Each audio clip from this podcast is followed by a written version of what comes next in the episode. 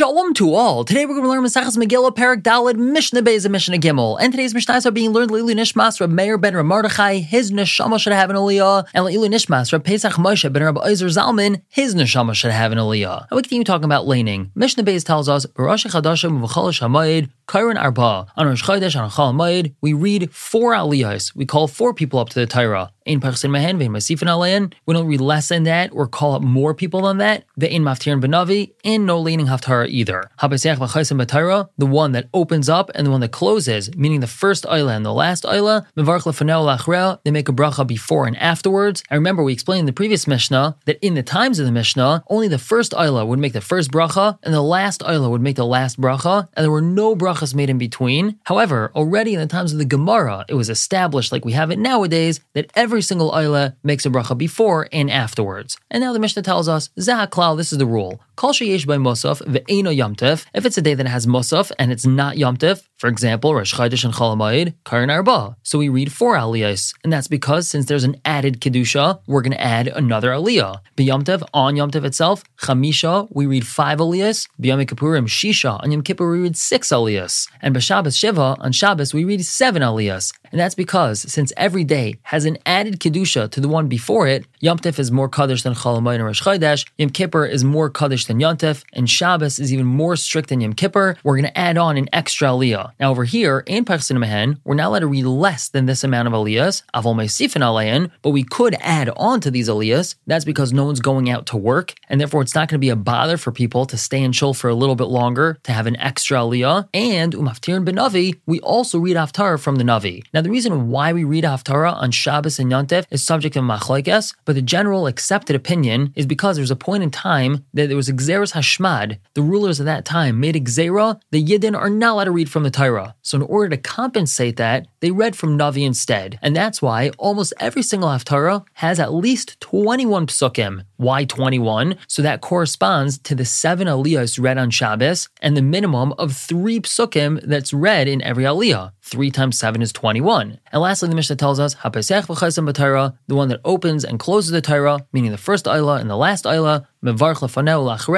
they make a bracha before and afterwards. Again, as we said, the first Ayla makes the first bracha, the last Ayla makes the last bracha, and no brachas are made in between. And now moving on to Mishnah Gimel. Now this Mishnah discusses all things that need to be done with 10 people. Since we just spoke about reading from the Torah, which we know has to be done only when there's 10 people in shul, as this Mishnah is also going to say, we're going to learn of a number of other things that are only allowed to be done with 10 people because of their elevated level of Kedusha. So the Mishnah begins, Ein parson al Shema, no being Pyrus al Shema without 10 people. What does this mean to be Pyrus al Shema? So according to the Bartenura and Rashi, this was a minig that they had back in the times in the Mishnah. Let's say everyone davened at home up until Shema, and they said Shema at home. Then they all came to Shul and they gathered together. So they don't start from the beginning of davening. They're Pyrus al Shema. One person gets up, he says Kaddish, Baruchu. They say one bracha of the brachas of Kriyas Shema, and then they jump right into Shemoneh Esrei. And this word Pyrus al Shema is a lashon of prusa, which means a piece. They only do some of Berchas Kriya Shema and not all of them. Continuing on, the Mishnah says, teva. One's not allowed to daven for the amud, which means he's not allowed to lead Chazar Hashatz if there isn't 10 people. Ve'in noisin es kapayim. Kaihanim don't do Berchas Kaihanim without 10 people. Ve'in karan batayra. We don't lane from the Torah without 10 people. Ve'in maftirin benavi. And no reading the Haftarah either. Ve'in oisin mamaru maishav. No doing mamaru maishav. Now what's this? So they had this minig back in the day that during the procession of a levaya, when they were leading a body to be buried, they would stop seven times along the way and get up and give hespedim. I wouldn't really have this minig nowadays, but this mamaru maishav, which literally means standing and sitting, was only allowed to be done with 10 people. The ein berachas avelim, they also don't say the bracha of avelim, which is after the body is buried, all the avelim, the mourners would stand there, and all the people that were accompanying them would stand opposite them, and one person would get up and make a special bracha, avelim, which is consoling the mourners. This is when everyone would pass by the avelim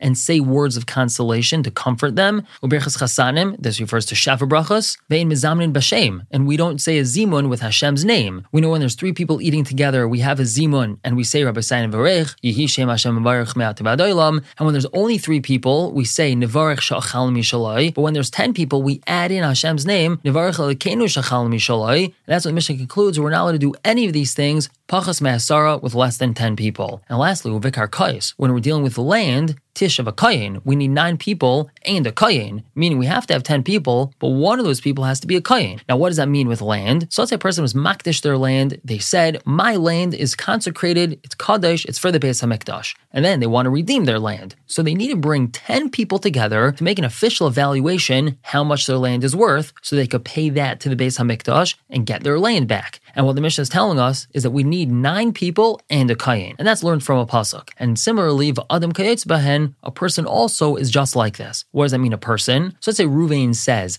I take upon myself to pay Shimon's worth to the Beis HaMikdash. So now we have to evaluate how much Shimon is actually worth. And over here also, we need to have nine people and a kayin. We're going to stop here for the day. We'll pick up tomorrow with Mishnah Dalit and Hay, continuing to talk about leaning from the Torah. For now, everyone should have a wonderful day.